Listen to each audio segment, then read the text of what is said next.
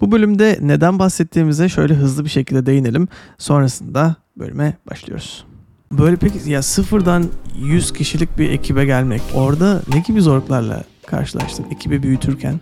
En zor olan şey neydi mesela o süreçte? Yani bu soru sorulduğunda şey yapmak istemiyorum, böyle hani çok duygusal, öyle süründük, böyle kötüydü demek istemiyorum ama gerçekten zorlu bir süreç. Yani buradaki en zor şey ne? Diyorum ki dünyada kimse böyle bir yola girmemiş. İşte artırılmış gerçeklik böyle bir kullanılacak. Alper Güler, artırılmış gerçeklik konusunda dünyanın en önde gelen girişimlerinden biri olan QReal'ın kurucu ortağı. Onunla iki aşamadan oluşan sohbetimizin bu bölümünde sermaye olmadan girişimci olma kararını nasıl aldığını, ilk aşamalarda yaşadığı zorlukları ve nasıl vazgeçmeden devam edebildiğini konuştuk. Konuşmaya başlıyoruz. Zaten biz start veriyoruz. Zaten aslında biz bayağıdır bir iki saattir bayağı laflıyoruz da. Ama o kadar lafladığımıza rağmen daha konuşacak çok şey var. Yani QReal olarak ben paylaştığınız görüntüleri görüyorum. Çok enteresan şeyler yapıyorsunuz. 3 boyutlu tasarımlar çok ya gerçekten ilginç görünüyor ve hani bayağı sosyal hayatı şekillendirecek bir şeyler oluyor gibi. Oralara da değineceğiz ama öncelikle şeyi merak ediyorum. QReal olarak sıfırdan 100'e geldiğiniz bir yolculuk var. Girişimcilikte de ilk süreç böyle en zor olur derler ya, olanıdır. Nasıl tanımlarsın? Senin bakış açınla nasıl geçti o süreç? Yani aslında baktığımızda 2015 yılından beri ilgimin olduğu veya işte dünyanın değiştireceğini düşündüğüm bir teknoloji var. İşte artırılmış gerçeklik teknolojisi. İlk gördüğüm anda ben bir mobilya mağazasında çalışıyordum ve mobilya satmaya çalışıyoruz. İnternetten satmaya çalışıyoruz ve aslında bu teknolojinin bu sürece çok fayda sağlayacağını düşündüm. Çünkü ana çıkış noktam şu. Şimdi lüks mobilya mağazalarını düşündüğünde aslında biri içeri giriyor. Boş bir evi var ve komple tasarlaması lazım. Bu aslında böyle ufak bir tane halıyı alayım, işte duvarın rengi, alacağınız mobilya 400 farklı renkte geliyor. İşte onu seçiyorsun, onun bacağıyla uyumu modern bir tasarım olabiliyor veya biraz daha klasik bir tasarım olabiliyor. Tüm bunların hepsine karar veren birileri var ve bunlar hepsi uyum içinde güzel gözüktüğünde dışarıdan gelen biri bu resme baktığında çok beğenebiliyor aslında. Ve ben de bunu tasarlama sürecine yönelik hiçbir şey olmadığını fark ettim. Yani işte ilk mobilya mağazasında çalışmaya başladığımda yaklaşık 30 yaşındaydım. 28-29 sanırım. Ve hayatımda bu konulara çok dikkat etmediğimi düşünüyorum. Kaç sene önce yapıyor? Daha fiziksel bir dünyaydı değil mi? Dijitalde bu kadar 3 boyutlu şeyler yoktu. Dijitalde yani. Yoktu. 3 boyuttan önce aslında mobilya bile online satılmıyordu. Biz ilk defa mobilyayı online satmaya çalışan bir startup'ın aslında ben parçasıydım. Bu ekosistemde yani bunu nasıl getirebiliriz diye düşünürken aslında artırılmış gerçeklik teknolojisinin ben insanlara fayda sağlayacağını düşündüm. Çünkü bazı insanlar gerçekten görsel. Yani bir iç mimar bir boş bir alana girebiliyor ve iki iç mimar aslında kendi aralarında konuşurken diyebiliyor ki işte şuraya siyah bir şömine koyacağım, yanına şu renk bir işte çiçek olursa sol tarafına da bir şey koyarım, aynalar bu renk olur ve birbirleri arasında konuşuyorlar ve bunu aslında birlikte görselleştiriyorlar kafalarında. Kendim gibi aslında biraz daha böyle mühendislik kökenli mi diyeyim, daha böyle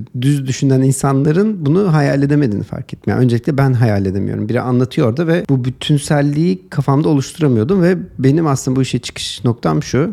Birileri bunu yapabilen bazı insanlar var. Bunu yapabilen insanlar yapamayanlara artırılmış gerçeklik teknolojisi veya sanal gerçeklik teknolojisiyle kendi akıllarındaki görselliği gösterebilmeleriydi aslında benim ana çıkış noktam. Yani daha kolay bir şekilde insanların 3 boyutlu hayal edebilmesini mi sağlamak bir yandan? Kesinlikle. Aslında gerçekliğe biraz daha yakın. Yani senin aklında bir fikir var. Onu bana aktaramıyorsun. Çünkü çok görsel ve yok şu an. O görselliği benim gerçekliğimle birleştiriyorsun ve aslında nasıl gözükeceğini bana gösteriyorsun diyebilirim. Ve o zaman dediğin gibi ilk başta mobilya ile başladı ama sonra evrildiği yer daha mı B2C? Yani daha son kullanıcının, daha çok herkesin kullanabileceği bir şeye evrildi galiba.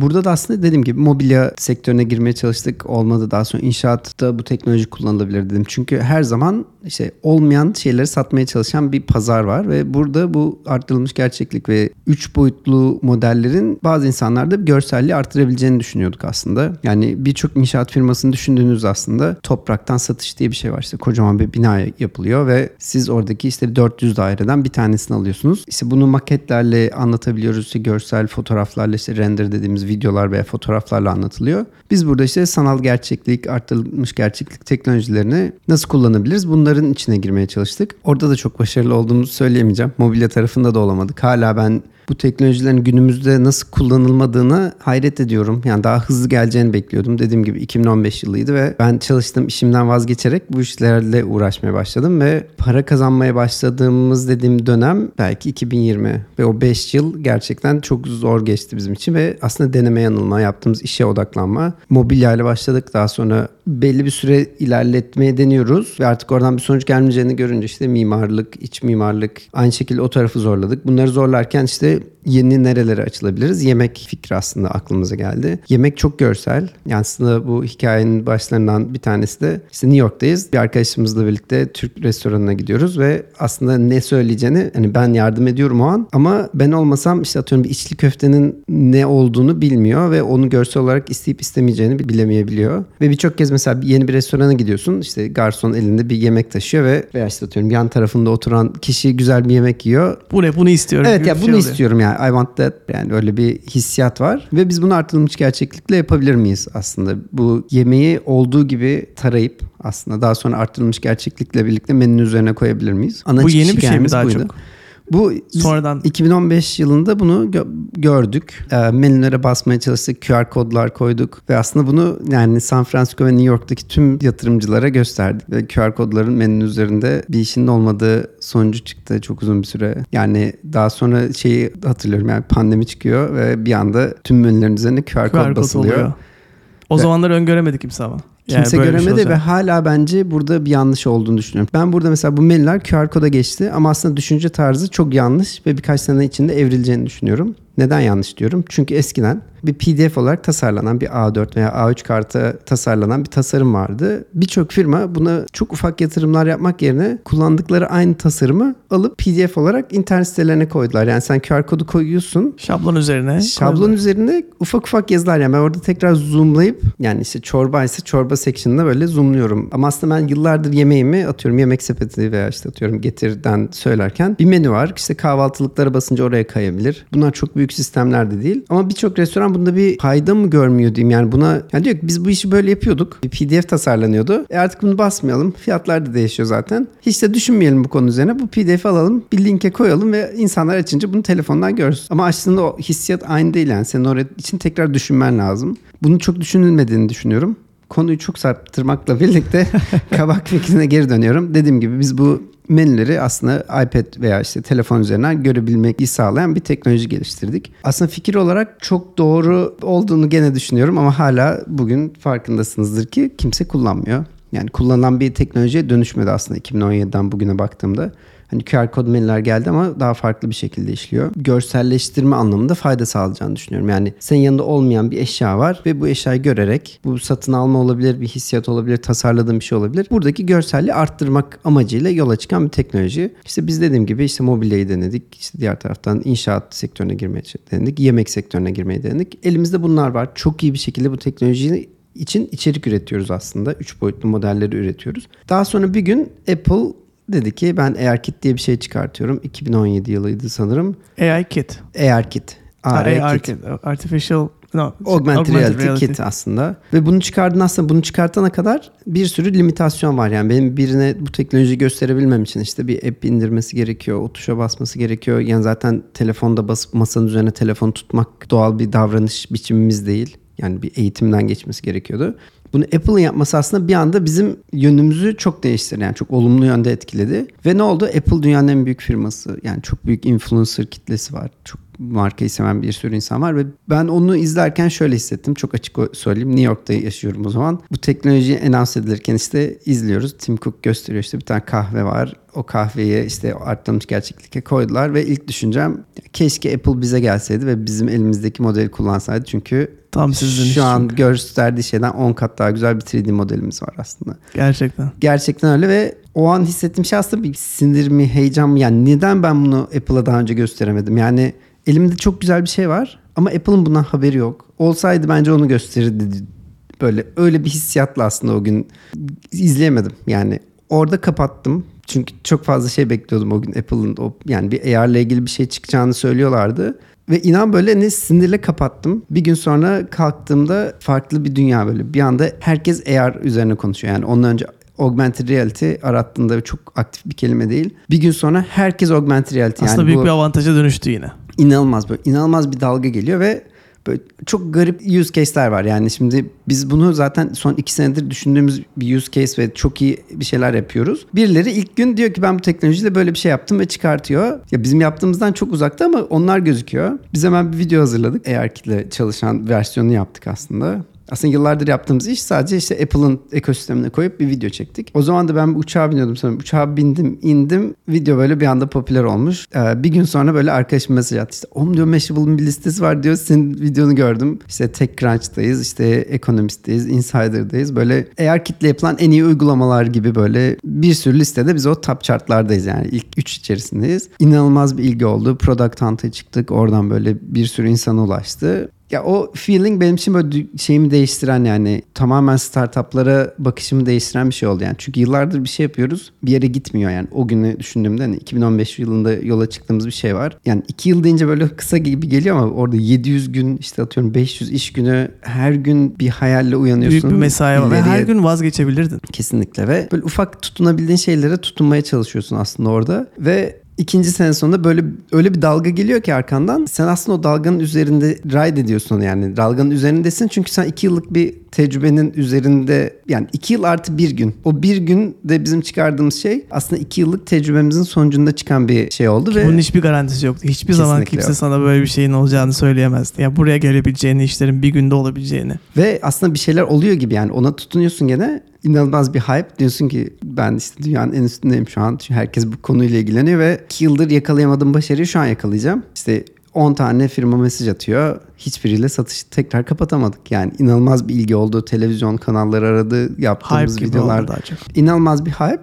Ama o hype sönüyor ve tekrar işte ortağınla birlikte baş başa kalıyorsun ve 2 kişisin, işte bir şeyler yapmaya çalışıyorsun, teknolojiyi geliştiriyorsun. Ben hep burada şöyle bir analoji kullanıyorum. İşte 2 tane satışçıyı böyle bir Afrika'da bir bölgeye yolluyorlar. Ayakkabı satıcısı. İşte bir tanesi arıyor. Abi diyor beni nereye yolladınız ya, burada kimse ayakkabı giymiyor. Nasıl satış yapacağım diyor. Diğeri arıyor. Abi diyor inanılmaz bir yere yolladınız. Kimse ayakkabı giymiyor burada. Hepsine satacağım. Yani bu tamamen bakış açısı gibi. Yani 2 tarafında çok büyük zorlukları olduğunu düşünüyorum. Yani bizim bu gittiğimiz arttırılmış gerçeklik teknolojisi ve peşinden gittiğim şey okey. Yani hiçbir competition yok. Ve diyorsun ki ben burada başarılı olacağım ama zaten yaptığın şeyi kimse satın almıyor. Yani zaten ona ihtiyaç da olmadığı için onunla çok bambaşka sorun var. Çünkü orada da ihtiyacı yaratman gerekiyor. Yani sen her müşteriye gittiğinde bak bu arttırılmış gerçek 3D. Sen bunları sen kendi işin için böyle kullanabilirsin. Böyle aslında ihtiyaç yaratıyorsun. İhtiyaç olacağını öngörüyorsun. İlk başta bu işe girerken bir öngörü var. O evet. Öngörü nasıl oluştu bu arada? Böyle hani çeşitli kaynaklardan da aldığın bilgilerle mi oluştu, yoksa hani hem sektöre bakıyordun, izliyordun ve zaten hani aklının bir ucunda girişimci olmak vardı. Sonra buna mı karar verdin? Aslında güzel bir soru. Tamamen benim şöyle gelişti. İşte ben İzmirliyim. İzmir'de büyüdüm. İzmir'de bir okula gittim. Yazılım mühendisliği okudum. İşte İzmir'de o zaman için işte sanırım bir tane yazılım firması vardı. İşte Ankara'da o zaman savunma sanayi biraz daha ilerideydi. Ankara'da bir de, orada o zaman için bir girişimim, fikrim vardı. Ama işte 2007-2008 yılını düşündüğümde girişim diye bir kelime yok. Yani startup diye bir şey aslında Türkiye'de yok. Ve startup değil. Ben diyorum kendi bir şirketimi kurmam lazım galiba. Ben bir işte çocuk gelişimi üzerine bir yazılım yaptım o zaman. İşte babam çocuk doktoru. Onlarla ilgili böyle bir işe girdim. Ya diyorum ki buradan şirket nasıl oluyor? Yani bu insanlar okurken nasıl şirketleri, okulu bırakıp bundan nasıl para kazanıyor? Yani o bağlantı hiçbir zaman yapamadım. Yani şu an... Bu yine Amerika ile alakalı çünkü. Yok yani yazılım Amerika ile ilgili ama ben o adımların hiçbirini hayal edemiyordum. Yani benim elimde bir yazılım var. Bekliyorum. Ama kimse beni aramıyor bunu almak için. Çünkü kimsenin haberi yok yani. O gün böyle anlamaya başlıyorsun marketing aslında. Marketing ve satışın. Evet, yani. Değerini. Ve bir yol da yok. Yani bugün mesela çok şanslı gördüğüm için, yani ülkede de geliştiği için, yani bu tohum seviyesinde çok fazla merkez var artık. Yani insanlar tohum seviyesinde bir fikir var. O fikirden aslında satışa gidene kadar ne kadar zorlu bir yol varsa bir sürü uzman var. Bu işe yatırım yapanlar var. İşte en azından yol gösteren bir sürü insanlar var. Mentörler var. O gün için ben şöyle bekliyorum. Evet, yazılımı yaptım. Biri gelecek internetten. Evet Alper, sen artık bunu yaptın ve artık tüm dünya bunu kullanabilir. Ama tabii ki öyle olmuyor. Yani o her aşamasında. Ya böyle peki ya sıfırdan 100 kişilik bir ekibe gelmek. Orada ne gibi zorluklarla karşılaştın ekibi büyütürken? En zor olan şey neydi mesela o süreçte? Yani bu soru sorulduğunda şey yapmak istemiyorum, böyle hani çok duygusal, öyle süründük, böyle kötüydü demek istemiyorum ama gerçekten zorlu bir süreç. Yani buradaki en zor şey ne? Diyorum ki dünyada kimse böyle bir yola girmemiş. İşte arttırılmış gerçeklik böyle bir kullanılacak. Aslında küçük bir fikir. Bu fikre her gün inanıp ufak bir parçasını yapıyorsun ama her gün kazandığın bir şey yok. Yani en zor şey ne? İşte ilk gün böyle fikrim var diyorsun annene ve diyor ki işte oğlum çok güzel. Hani oyna yani. Hani çok güzel bir fikir. Devam et. İşte aile öyle. Ama sonra işimi yani bir noktada şöyle bir karar vermek zorundayım yani. İşte ben buna tüm enerjimi buna mı vermeliyim? Ve vermezsem gerçekten ben bu işte başarılı olabilecek miyim? İşten çıktım. New York'ta yaşıyorum. Ben bu işin 6 ayda tutacağını düşünerek bir plan yaparak işten ayrıldım. 6 ay geçti ve elimde hiçbir şey yok yani, hiç satış yok. Tutunabildiğim bir sürü şey var aslında. Günlük bir şeyler oluyor. Biri haber yazıyor, bir müşteriyle konuşuyoruz. İçimde sürekli böyle bir heyecan var bir şey olacağına dair. Ama işte atıyorum yakın arkadaşlarına konuşuyorsun. Bir ay geçiyor, 2 ay geçiyor. Bir arkadaşını görüyorsun. Artık işte 1. yılın sonunda abi nasıl gidiyor? Yani aslında çok şey oluyor ama sıfır noktasından çok uzakta değilsin yani. Hala işte müşterin yok. İşte ciro demek istemiyorum ama hani para kazanamıyorsun hala bu işten. Öncelikle kendini geçindirmek yani. O kendini geçindirme aşaması mesela benim en büyük hedefimdi yani. Hustling gibi bir süreç zaten. Hustling yani o tamamen işte eventlere gidiyorsun, burada ne var? İşte bir gün akşam oluyor, yorgunsun, işte arkadaşlarıma gideyim bir bira içeyim. Hani ondansa diyorsun ki şurada bir networking eventi var, buraya gideyim. Belki bugün biriyle tanışacağım. Yani ben bu hikayeyi 1000 kişiye anlattım diyorum. 1001. kişi şu an bize yatırım yapan kişiler oldu belki. Ve onun sayesinde buradayız. Bu yolculuk böyle başladı.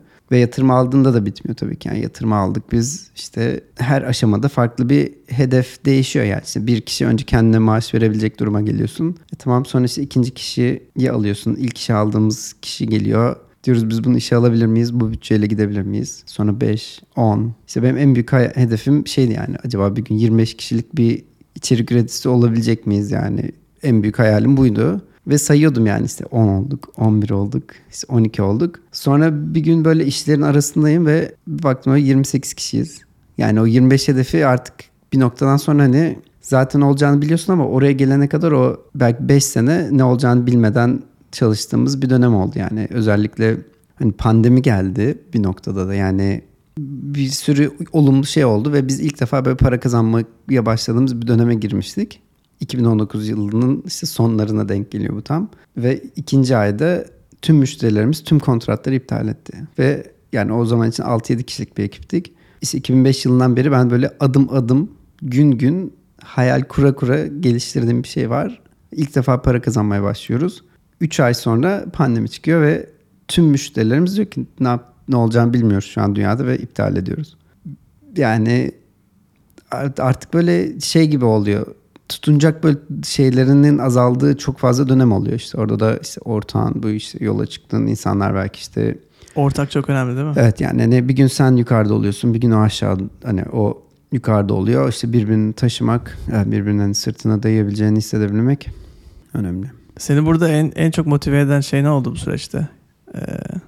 Tam böyle hani içten içe, çünkü yine hemen, yani her an vazgeçebilirsin. Ve vazgeçtiğin zaman aslında kendine yeni bir yol da çizebilirsin. Bir yerde çalışırsan kafan daha rahat. İkisi çok farklı çünkü. Yani bir maaşın her ay geleceğini bilmekle gelip gelmeyeceğine hiç emin olamamak. Bir gün çok sükse yapabiliyorken diğer gün belki hiç paran olmayacağını düşünmek. İkisi çok farklı mentaliteler.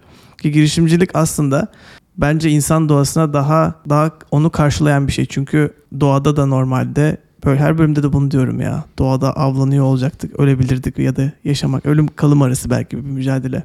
Ama girişimcilik de biraz öyle. Orada özellikle böyle bir işte ekosistem varken her şey her an değişebilir. Senin kendi içinde bu motivasyonu sağlayabilmeni hani bu nasıl oluyor da insan devamlı motive olabiliyor vazgeçmeden sürekli? Yani şöyle, ben çok açık konuşayım. Hani bizim ailemi düşündüğümde işte dedem öğretmen, işte anneannem öğretmen, işte diğer dedem memur, annemler doktor. Yani tamamen böyle çalışıp hayatına devam etmek üzerine kurulmuş bir aileden geliyorum çok açıkçası. Ve benim kafam tamamen bunun üzerine kuruluydu yani. İşte mezun oldum, işte çalışmaya başladım. Okul başarım hani çok iyi diyemeyeceğim ama hani çalışmayı gerçekten çok sevdim. Hani çalıştığım yerlere de çok olumlu şeyler kattığımı düşünüyorum. İşte Amerika'ya gitmem beni bence çok değişik bir şekilde etkiledi yani. Çünkü orada işte sokakta yürüyorsun, işte bina yapılması lazım ama sadece bina değil yani. Diyor ki adam, Fifth Avenue'da bir bina yapacaksan işte bunun mimarisinde böyle bir şey olmalı. Yani orada sokakta yürürken bambaşka böyle yani bir tasarıma insanlar aslında şey vermeye başlamış, nedir adı? Önem vermeye başlıyor aslında. Bir sürü girişimcilik alanında insanla tanışıyorsun. Yani New York böyle şey diye düşünüyorum, işte ben İzmir'deydim. İşte İzmir'de aradığımı bulamıyorum. İşte Ankara'ya gidiyorum. Ankara'da biraz zaman geçiriyorum. İşte 5 sene Ankara'daydım. Bu sefer bir üst seviyede şirketler nerede var? İstanbul'da. İstanbul'a gidiyorum. Bir iki sene orada çabalıyorum. Ve aslında büyük bir şansla birlikte de New York maceram başladı benim için. Ve New York'a gittiğimde aslında şey gibi oldu. Ya dünyada atıyorum İzmir'den nasıl İstanbul'a gidiyorsun? İşte atıyorum belki de Toskana'dan Roma'ya giden adam da orada birleşiyor. Bir şekilde onlar da dünyada 2-3 tane farklı bölge var aslında. İşte biri Londra, işte biri New York, biri Şangay gibi böyle ana merkezlerse gerçekten bir sürü hırslı insanın bir arada olduğu ve birbirini böyle ileriye doğru ittiği bir yer, bir ekosistem gibi görüyorum. Benim tamamen bu girişimciliğe merakım New York'ta geldi. Yani başarılı insanları görüyorsun, hani hikayeler var yani önünde. Mücadele eden insanları görüyorsun. Çok fazla. Ve de rekabetçi bir toplum değil mi? İnanılmaz. Yani orada şöyle düşünebilirsin yani, bir Amerikalılar var tabii ki ama Çin'den milyon tane öğrenci içerisinden böyle ilk 10'a girmiş adamları bir araya topluyorlar. Onlar kendi içinde tekrar çalışıp oradaki en iyi olmaya çalışıyor ve inanılmaz bir drive var. Ve bir yerden de atıyorum bir arkadaşım da barmenlik yapıyor ve o da mutlu. Yani hani Türkiye'de sanki böyle mezun oldun, okula gittin, işte beyaz yakalı bir yerde çalışman lazım. Orada öyle bir şey değil yani. Zaten minimum aldığın parayla barda çalışarak da keyifli bir hayat kurabiliyorsun aslında. Ki barda bile sanki rekabet. Ben de yani New York'ta çok bulunmadım ama daha şeye doğru, Washington'a doğru bir yerde bir süre yaşadım. Biraz kasaba gibi bir yerde.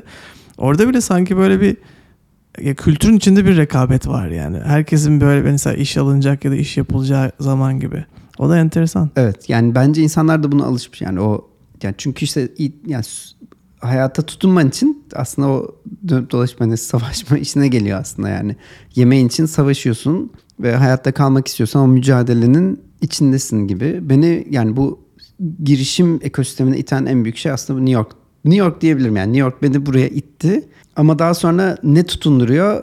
Artık hayat yani, hatta bir karikatür var böyle, belki görmüşsünüzdür. Bir adam biri ilerliyor. Burada böyle kocaman bir altın var. Hani bir yere kadar geliyorsun ve bıraktığın gün aslında senden geride olan biri bile aslında başlayıp seni geçebilir. Benim en büyük şeyim oydu yani. Diyorum ki burası bu bir gün olacak ve benim buna yani devam etmem gerekiyor bir şekilde. İnancın hep vardı yani. Ya var tabii ki, çok kötü yani çok zor zamanlar geçirdim yani kendime göre ve yani beni en çok buna tutunduran şey buydu yani. Birincisi sen bir sürü insanla tanışıyorsun, fikrini anlatıyorsun, yatırımcılar var, işte müşteriler var. Diyorum ki ya bunlar bir gün tutacak yani, bu insanların hepsi anlamıyor şu an beni ama bir gün bunlar olacak ve ben bunu kanıtlayacağım hissi o zaman çok fazla vardı. Hani şu an geriye dönüp bakıyorum yani dünyanın neredeyse en büyük müşterileri yani bir sürü büyük markayla çalışıyoruz. Tekrar bir yatırım da almadık. Bir gün bile dönüp de ya şu adam da böyle demişti diye düşündüm mü? Umurumda bile değil yani o taraf artık. Yani artık bu iş tuttu ve ilerliyoruz. Ama diğer taraftan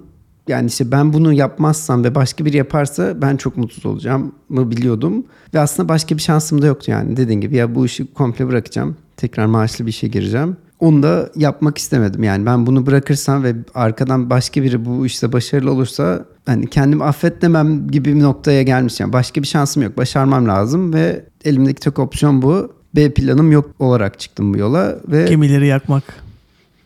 Tam anlamıyla girmek işe yani. Evet. Yani burada mesela şey de olabilirdi. Yani mesela bu atıyorum çok büyük televizyon firmaları bir ara 3 boyutlu gözlükler çıkardı. Yani bir televizyon var. Diyor ki televizyonu alırken bir tane gözlük veriyor sana. Diyor ki Jaws oradan çıkacak. Yani kaç ay sürdü? 6 ay içinde belki bu televizyonların hepsi gitti ve oraya birice o Jaws filmini çekti yani. Dedik ya abi dünya böyle 3 boyutlu gözlüklere doğru gidiyor. Tüm evlere girecek. Orada çıkartıyor hesap makinesini. Diyor ki 10-100 milyon tane ev var. Bu televizyonlardan bilmem kaç tanesi gözlüklüye dönse 20 milyon kişi benim gözlüklü Jaws filmimi izleyecek. Biri de bunu hayalini kurarak aslında oraya bir Jaws filmi çekti yani. Ben hep yaptığım işin şöyle olduğunu düşünüyorum. Tamam çok etkileyici ama bu genel halka yayılmazsa hiçbir anlamı yok. Çünkü bir bu teknoloji ölebilir yani. Hani bu girdiğin teknoloji bugün AI olabilir, machine learning olabilir, işte NFT'ler bir yerde, Web3 bir yerde. Ya bunların hiçbiri kanıtlanmış bir teknoloji değil yani. Bu ne demek? Bir marka var. Google'a bugün 1x para harcıyorsa işte 1.5 getiri sağlıyorsa bu marka sene başında bunun için bir bütçe ayarlıyor ve o parayı Google'a veriyor. Bu aslında kanıtlanmış bir teknoloji. Bunun ajansı da kendine göre planlamasını yapıp 10 müşterisinden bu kadar para kazanacağını biliyor. İşte ne oluyor? Sosyal medya ajansları çıkıyor. Bunlar aslında oturuyor aslında bir süre sonra. Ama eğer öyle bir teknoloji değil, hala deneyimsel bir alan ve bu tarz deneyimsel alanlarda ne oluyor? İşte bir sorun olduğunu aslında bu deneyimi bir anda durdurabiliyorlar aslında. Part 1'i izlediniz. Part 2 için takipte kalın. Aynı zamanda QReal'ın ne gibi işler yaptığını merak ediyorsanız QReal olarak arayıp kolay bir şekilde bulabilirsiniz. Aynı zamanda Trio diye de bir application, bir app'ları var. Oradan da ulaşabilirsiniz. Bir dahaki bölümde görüşmek üzere. İnsan doğası.